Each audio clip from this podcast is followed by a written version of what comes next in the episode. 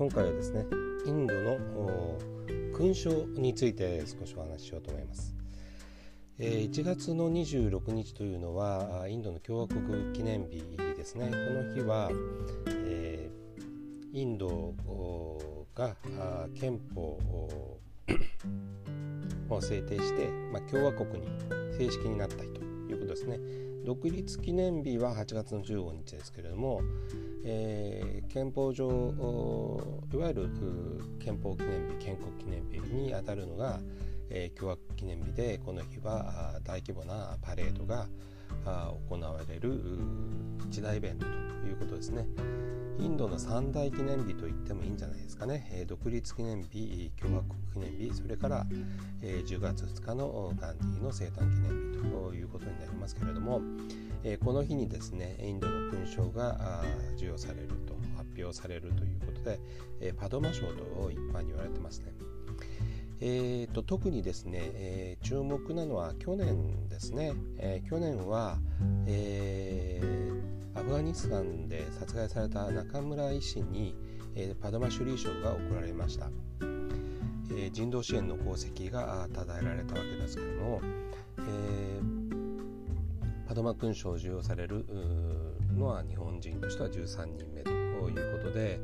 まあ、福岡の NGO ペシャワル会の現地代表で、えー、中村さん、えー、アフガニスタンで、えー、長年ですね、えー、貧困層を対象とした診療をそれから銃より水をということでアフガニスタンでの用水路による緑化に取り組んできました。えー、まああの直前にね、え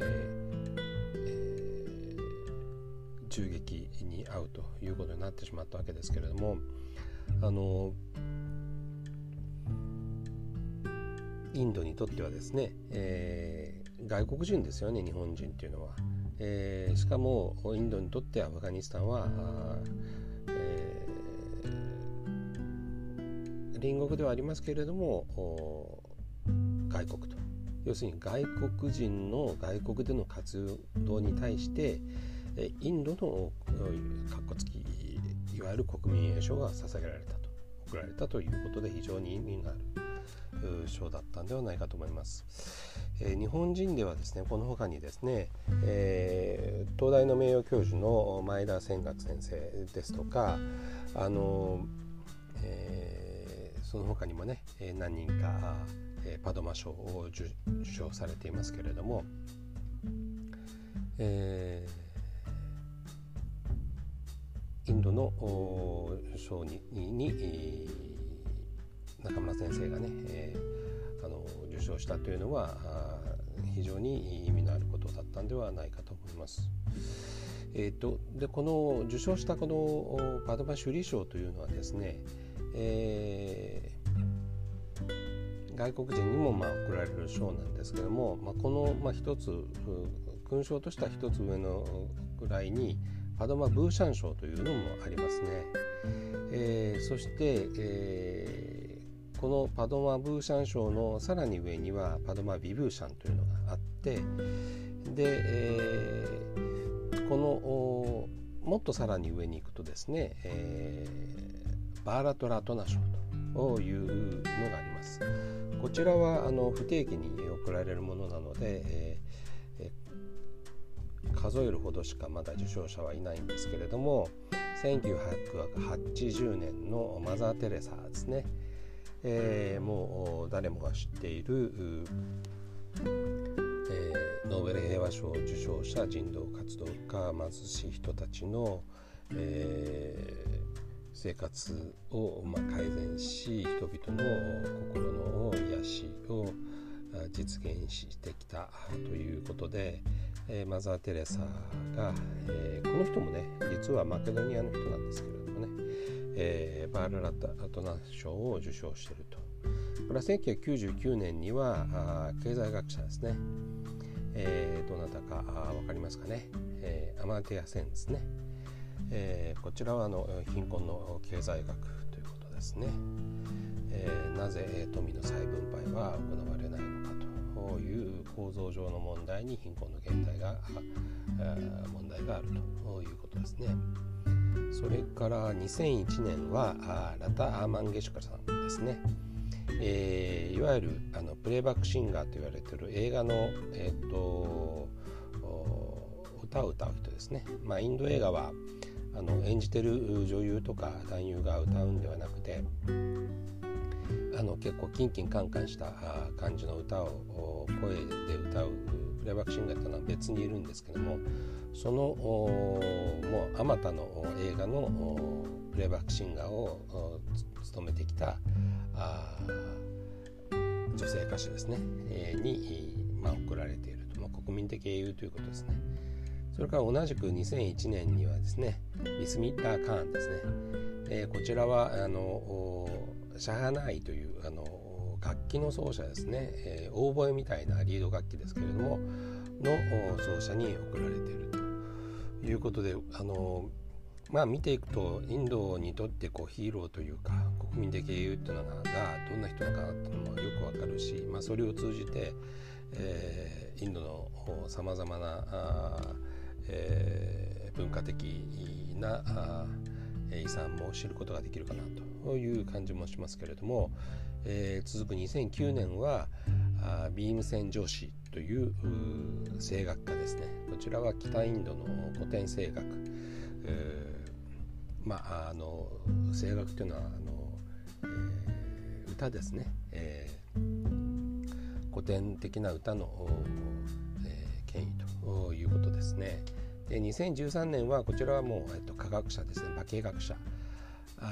チンタマニ・ラオという先生が受賞していて、えー、同じく2013年には、えー、っとこちらはあ本当に、えー、誰もが知っているまあみんな誰もが知ってるんですけどもサチン・テンドルカールさんというクリケット選手ですね。えー、っと日本が進出した「巨人のあの星」というアニメのインド版あ、えー、スーレ・ラジングスターのまあ、モデルとなったと選手とと言われているクリケットの国民的英雄の選手が、まあ、受けているということでこの最高の賞についてはあのインドの菩提州インド菩提州の歯型のメダルが贈られて、えーまあ、そこにはバーラトナというふうに書いてある、まあ、ラトナっていうのは宝石っていう意味ですね。バーラトはインドですので、まあ、インドの宝石という意味になりますね。えー、っとこちらはノーベル賞と違って、まあ、お金はもらえないということで、ね、えー、っとあとあのパドマ首里賞に関して言うと日印の関係で言うとパンチャンタントの物語という、まああのえー、児童文学作品をですね、まあ、作った人もパドマ・シュリー賞をもらっていて、えー、この人はあの日本にも訪日してインドの児童文学をを紹介したりもしているので、えー、っとパドマ・シュリー賞ももらったし日本の旭日走行賞というね勲章ももらっているということもありますね。でまあ一方であの日本の国民栄誉賞っていうのはまあ若干あの国によって、えー、文化は違うというか、えー、ありますけれども国民栄誉賞は内閣総理大臣表彰のまあ一つということで、えー、1977年 ですねに定められた規定に従ってですね、えー、当時の、えー、福田首相ですねによって、え、創設されたということで、えー、ですねまあそれまでにあの、えー、佐藤栄作が作った内閣総理大臣、えー、憲章というのもあったんですけどもこれはプロスポーツ選手は対象外だったということで、えー、福田さんが、えーねえ、世界の王通算本塁本塁打の世界記録更新ということで王貞治さんを表彰しようということで、まあ、発案したと言われていますね。まあ、国によってねこう、えー、何をもってショートするというのは、まあ、文化も違うと思うんですけれども中村さんの例にも見られるようにですね、えー、結局賞というのは、えーと、受け取る側だけじゃなくて、まあ、送る側が何を大事だと思っているかという意味では、えー、送る側の力量と見識も問われるもんだなというふうに思います。えー、ということで、えー、今日は収録が2021年1月16日です。えそれではまた。